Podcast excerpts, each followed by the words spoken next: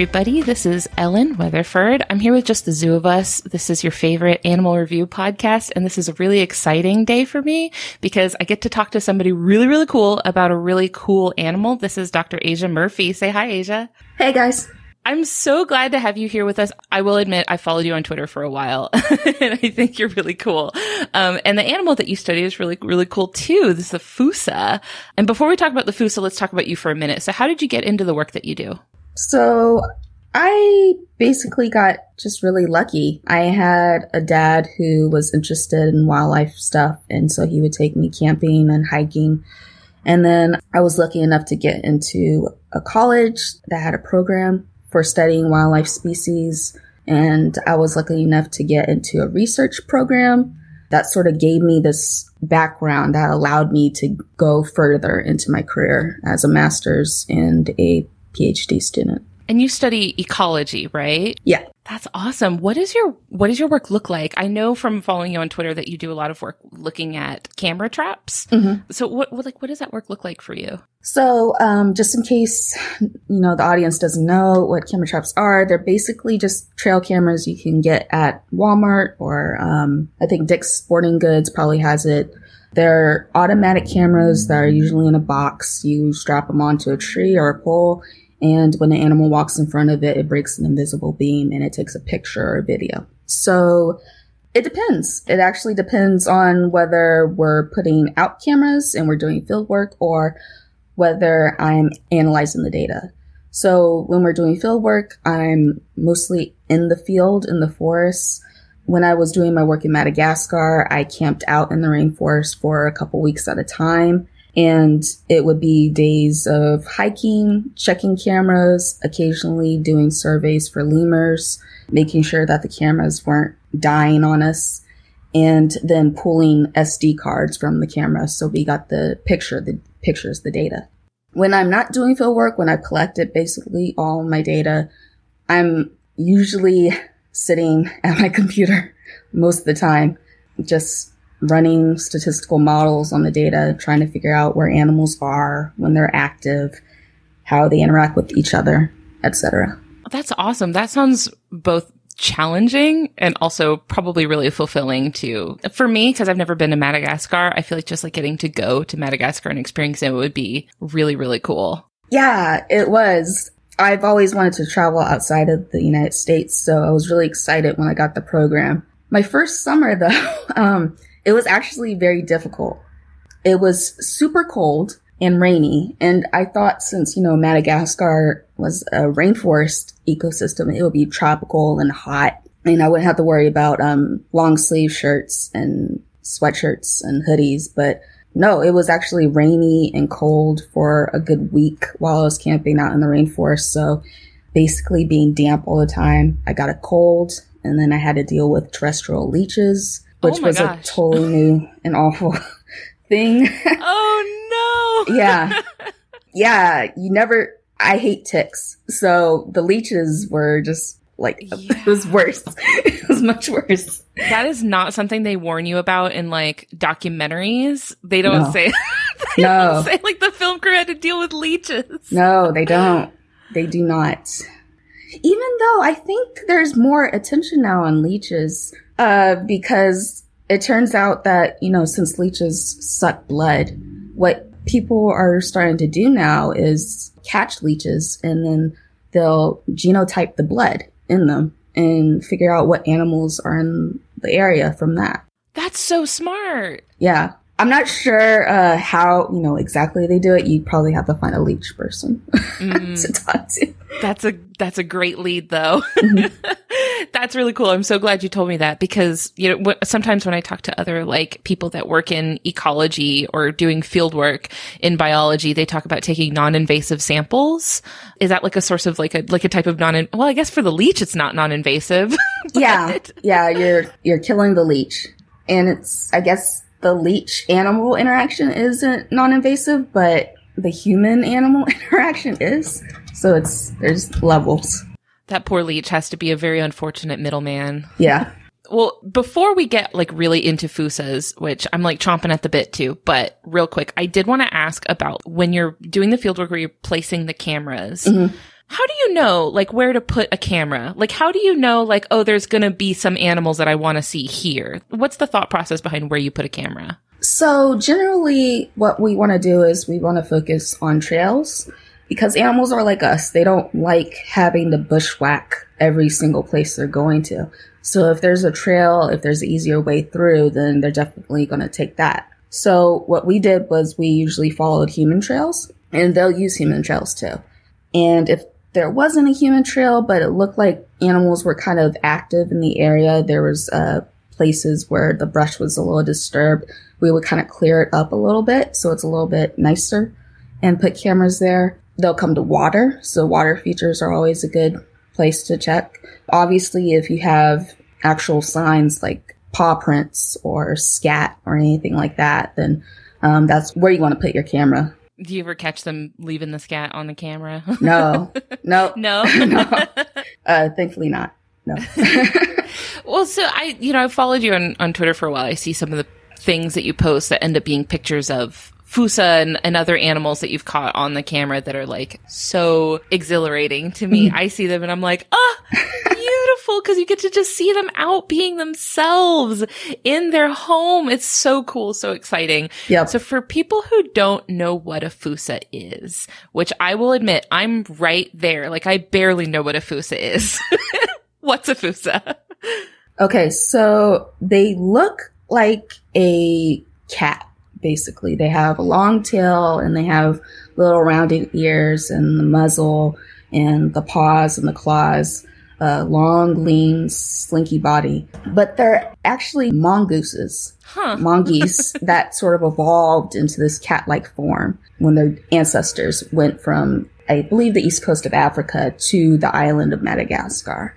So, yeah, there's like 10 other no, nine other species of carnivores on the island of Madagascar. And they all evolved from the mongoose that you see, like little striped mongoose. They're like little squirrels, almost squirrel looking animals, but they eat flesh. Oh. so, uh, so yeah, Madagascar's carnivores evolved from this kind of general body type. And there are ones that look like foxes. There are ones that look like regular mongoose. And then there's the falanouc, which is this really weird animal that kind of looks like a cat, but it's got like a really pointy muzzle mm. um, that sort of tapers to a point. It's an insectivore, so we think that the snout is just to make it easier to look for grubs. But sure, yeah. So there's no actual cats in Madagascar. No. Well, there are feral cats and domestic mm. cats, but yeah, there are no native cats in Madagascar. Okay. Is there any sort of like competition between the cats and the fossa? That's a good question. So, there have been some studies on it, and we haven't really seen necessarily competition between cats and Fossa, even though if the cats are out there, they're going to be eating animals that the Fossa would be able to eat if the cat wasn't there. They'll probably exchange disease, so that's a problem. Uh, dogs and Fossa, though, that's a that's a big problem. Um, dogs will kill Fossa.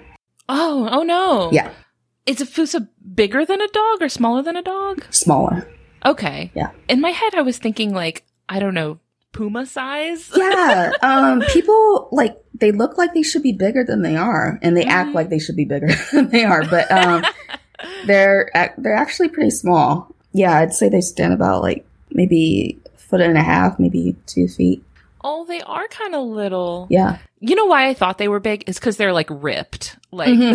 the fact that they're like completely shredded. Yes. they're really buff. It's it's crazy. It's like solid muscle. Yes, solid muscle. well, that's a good lead into what we do on this particular podcast. If this is your first time listening, we review animals by like rating them out of 10 in three different categories. The first one being effectiveness, which is like physical adaptations to their body that lets them do a really good job of the things that they're trying to do, right? So this is like a predator. Mm-hmm. So things that let them hunt their prey, things that might let them not get preyed upon themselves. I don't know how much of a risk there is of that for a fossa. Um, but like you said, like from dogs. So maybe like something that helps them, uh, survive, something that helps them thrive in their environment, things that are built into their body. What do you think you would give them out of 10 for effectiveness? I think I would give them an eight 0.5. All right. All right. Yeah. That's good. 1.5 points off for not being bigger than dogs. Mm. Um, I think that would probably help them a lot more. Yeah. I- Are dogs like a recent addition to the island? Yeah, they're they're recent. They're not native, so obviously they hadn't evolved with them. But Do Fossa, like, where do they live in Madagascar? Are they like up in the trees? Are they down on the ground? Like, where are you going to find them? Both places, Okay. they will sleep in trees. They'll hunt in trees. Um, they'll run through trees, race through trees. They mate in trees. So there are two adaptations that help them with working in trees. Um, they have these reversible ankles Whoa. which help them climb down a tree head first. I think margays also have that. The cat that lives in um South America. When you say reversible, you mean like they can like twist their paw around?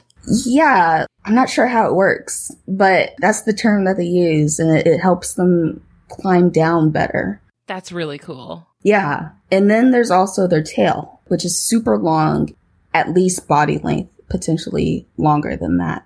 And they use the tail for balance. So they'll just be running across branches and jumping and everything, and their tail will just be whirling about, just keeping them balanced and stuff.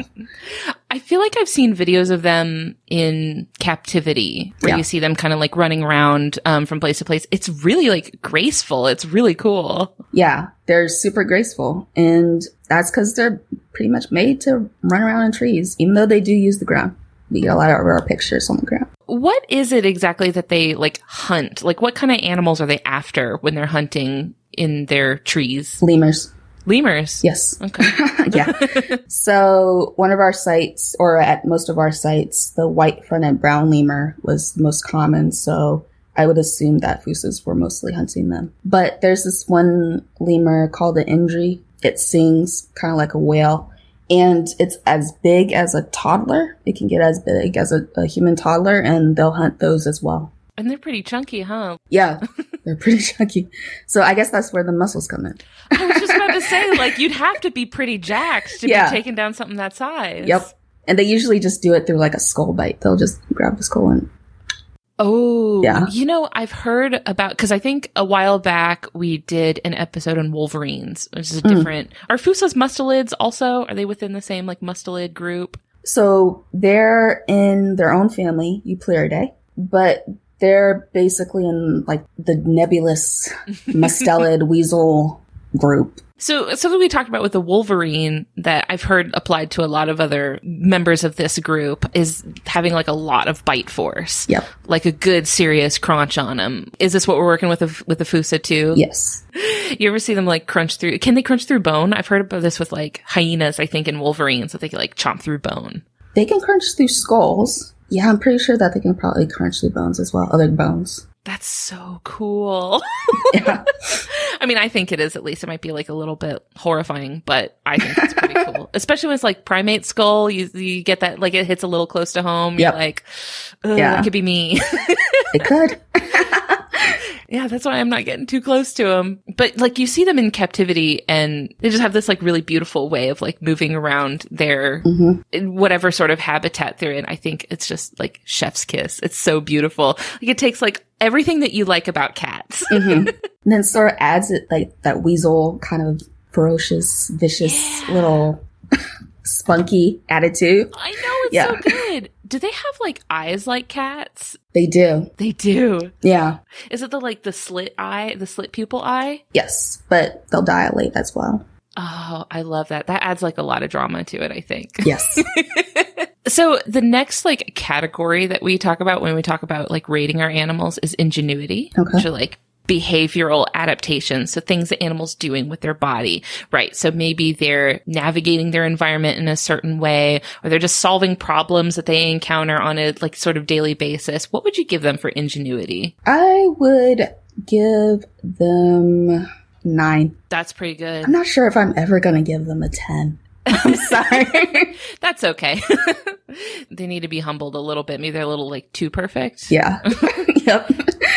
Do you get to like watch a lot of their behaviors when you're seeing what you've like captured on the traps? Well, I mean, you can sort of infer behavior from the pictures. So we'll get pictures of series of pictures of Fossa like attacking our cameras, and they'll be like gnawing on them and playing with them and stuff like that. Aww. Um, That's kind of cute. yeah, and we'll get pictures of Fossa that are sort of running around together. So there's that one thing. You have male Fossa that actually sort of pack up into these like brotherly squads of two or three, and they'll coordinate and hunt together so that they can take down bigger prey. So that's Oh, wow. the cool, ingenious thing that they do. But I feel, and I wish we had done video more. Um, I feel like we would definitely have been able to get better behavioral data if we had video instead of just pictures, still pictures. But you can still learn a lot from pictures. So Yeah. So you said that the male Fossa like to like group up together. yeah, Is this like an all the time thing? Like they're always like hanging out in their little squad or do they like to live alone? Like how do they interact with other Fossa? Okay, so as a species, Fossa are generally solitary. Females are solitary unless they have their babies with them. And the studies in the West have shown that the males sort of like break into these two types, social types. There are loners who um, will be generally smaller than the, the ones that group up, the male brother squad, Fossa. What about the females? Do the females like click up or do they kind of chill on their own? They chill on their own. And it's because, you know, you got to have a territory that you protect and certain food resources to provide for you and your babies. So you, you don't really have as much advantage to kind of clicking up. That makes sense. Yeah. You got to protect what's yours. Like Yeah. you got to kind of watch out for your own little space. Mhm.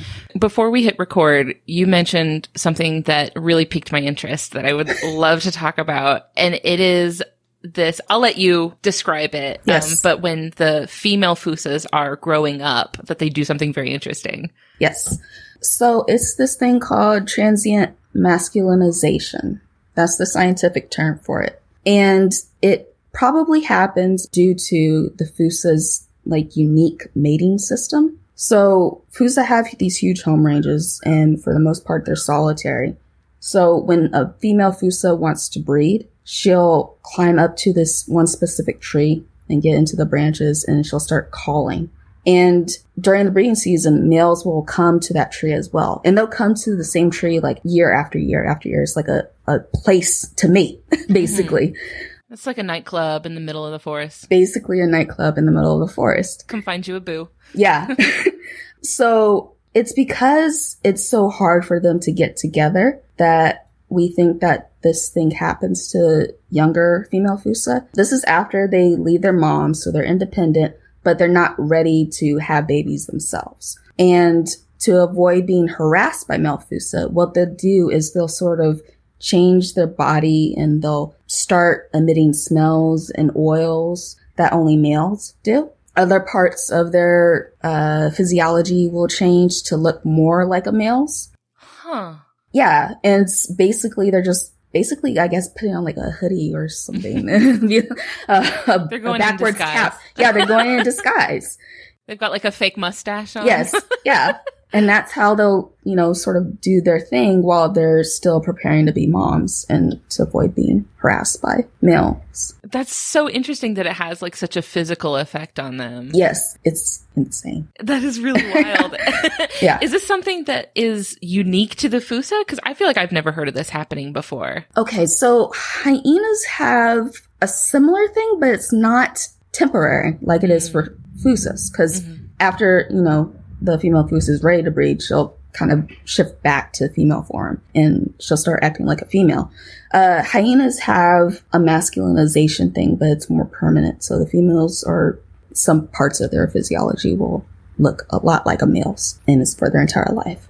Because hyena like reproduction dynamics are off the wall. Yeah. Like they're Yeah. absolutely unhinged. Yes. Um, and it's very, very cool. Uh, but it, it, I feel like I heard somewhere that like that was more tied to like their social dynamic. Like they kind of take on a form that like is like tied to their dominance in their social structure. I think so. I wish I knew more about hyenas right now. I think it is. Well, the transient masculinization's due to social dynamics, so Mhm. I wouldn't be surprised if the hyenas. It's the same process. That's so interesting that they do that basically to just be like, leave me alone. Like Yeah. I'm not, I'm not available at this moment. So just like they put on their little false mustache Yep. and fly under the radar. That is so wild. Yeah. You don't hear that on um, Madagascar, that's for sure. Yes, that's true.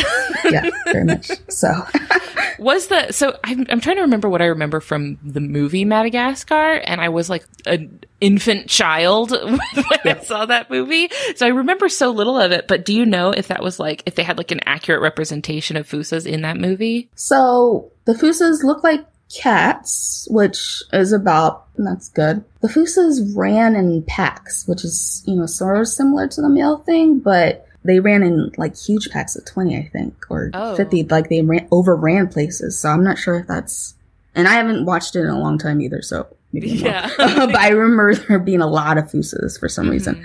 So that's not so accurate. Fossas are pretty low density. There's like one per 50 or so square kilometers.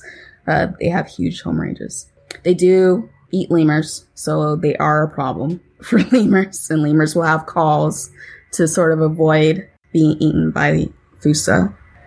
Oh, I was just talking to Jen Tinsman, and she studied blue-eyed black lemurs. Yes. And she was telling me that the lemurs had different calls for different types of predators. So they had like a call for like a bird, a call for a snake, Mhm. and then a call for a fossa. Yep. That's so cool to me. Yeah. they get their own special call. Oh man. I guess that makes sense, right? Because it's not quite in the air. It's not quite on the ground. They can be anywhere. So- they need a special call for them. oh, true. You got to stay on your toes at all times. Yep. Are they sneaky? Are fossas sneaky or are they just kind of like going for it? They're sneaky. They'll sort of creep up and kind of like your cat when you're like playing with the toy, they'll move forward and Like do like a slinky sort of like yep. creep up. Yep. Oh man, that's really neat. They're so cool. Yeah. so the last like category that we rate animals on, which I feel like the Fossa is going to really excel in, is aesthetics. And it's literally just how nice the animal is to look at. So what would you give the Fossa for aesthetics? yeah. I, okay. Yeah. 10. there it is. There's the 10. They came in clutch. Yeah. Yeah. I mean, you know, again, the cat feline gracefulness is really nice. Their coats are this nice, pretty, kind of pearly brown color. it does have almost a shine. Yeah, it does have like a really nice sheen to it. Is it long hair or is it short hair? It's short, but I'm assuming it's dense. I've never touched one, unfortunately. But due to the sheen, I'm assuming it's pretty dense. Based on what you've told me so far, I feel like touching one is not at the very high on my list of things I would like to do. I've always wanted to touch one. And it's like, I'm really, I'm kind of upset I haven't been able to touch one yet. and they Yes. have the eyes and Oh yeah, their eyes are so gorgeous. Like they're just like golden, intense eyes, and it's really Mm, and the round ears, the little like Yeah. like teddy bear ears. yeah, yes, teddy bears. Yeah, exactly. And then they got like this like kind of doggish nose. It's a little thicker and squishier than a cat's usually is, and it feels like it'll be like perfectly boopable.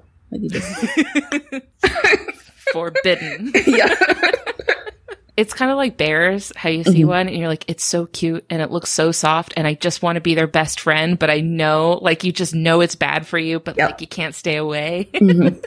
exactly. Which I'm, I'm very much in the, you know, leave wild animals alone, keep your distance, don't bother them camp. Yes. I also get it. Like, I relate very strongly to that urge, that very, like, urge to, like, but I just gotta. Yeah, you just gotta touch it, but you can't. don't, Cannot do touch it. not. They can crush your skull, so don't do that. Yep. They're specifically made for crushing primate skulls. Yes. So do not. Yeah. it's not worth it. It's not worth the trouble. no, it's not. So, uh, before we wrap up today, I want to kind of give you the floor to let us know, like, what kind of projects you're working on right now. If there's anything that you're involved with right now that you want people to know about, where people can find you, all sorts of things like that. Yeah, so I just recently finished my PhD at Penn State. Yay! Congratulations. Thank you. And I'm moving on to a postdoc looking at coyotes and figuring out why they're so cool and they can live in the city. Um, Amazing. have you done a coyote podcast yet? Yeah, we talked Okay. to um, Jasmine Murphy who talked to us about coyotes. It's funny. I was just thinking about that the other day because we heard we have a pack of coyotes that lives behind our house. Um, and I was listening to them and I was thinking about that conversation I had with her and it was just like, oh, they're so good. yeah, they're great. Yeah. So they're, you know, they're not as cool as Fossa, but like they're close enough that I'm pretty happy to be studying them. Where people can find me, I have a website. It's asiajmurphy.com. So basically just my name. I'm also on Twitter, but my Twitter's kind of, it's not as family friendly as I've been on here. So grown ups only. uh, yeah, yeah, I guess. Yeah. and I've been, I've been following you for a while and the pictures are they're so good. They're so good. Oh, thank you. There's always something really cool on there. And and it's not I should say not just camera traps. It's Yes. like also uh macro photography, right? You do a lot Yeah, I'm doing a lot of pictures of bees. Oh, they're beautiful. Yeah, I mean, you know, their eyes are just crazy. They're like faceted eyes, and I love them. Like a kaleidoscope. It's so good. Yeah. so, yep. Oh, and also before before we sign off for today, I did also want to plug that I was linked with you through the Lemur Conservation Network. Yep. So uh, I've been working together with their science communication team to kind of focus on doing episodes about animals that live in Madagascar, including the blue-eyed black lemur that I talked about um, recently. This episode should go up after that one. So yeah, the blue-eyed black lemur, now the fossa. Um, so we're really highlighting a lot of animals from Madagascar right now. Very excited about that. So big plug for the Lemur Conservation Network. Do you know what you're gonna do next from Madagascar? I don't. We haven't done too many. So I did one also through Lemur Conservation on Coquerel sifaka Okay. um, last year. I've also done one that was just like me. Mhm. Um, and my husband, who is my co-host for non-guest episodes, where I talked about the giraffe-necked weevil. That That's a good one. Yeah. Really cool, really cool. Um, so no, I don't have any other plans for like the next ones. Mhm. I am totally open to leads. Okay. So big plug for Lemur Conservation Network. They're super cool. Um, thank you to them for getting us linked up. And also thank you to you for your time and your knowledge. And this has been really fun. Oh, thank you. Of course. Yeah. Hopefully, I was clear. was Oh good. yeah. Oh yeah. Very good. Excellent. You're natural. Oh, thank you. well, thank you so much, Asia. And we'll talk to you later. All right. Thanks. Bye. Bye.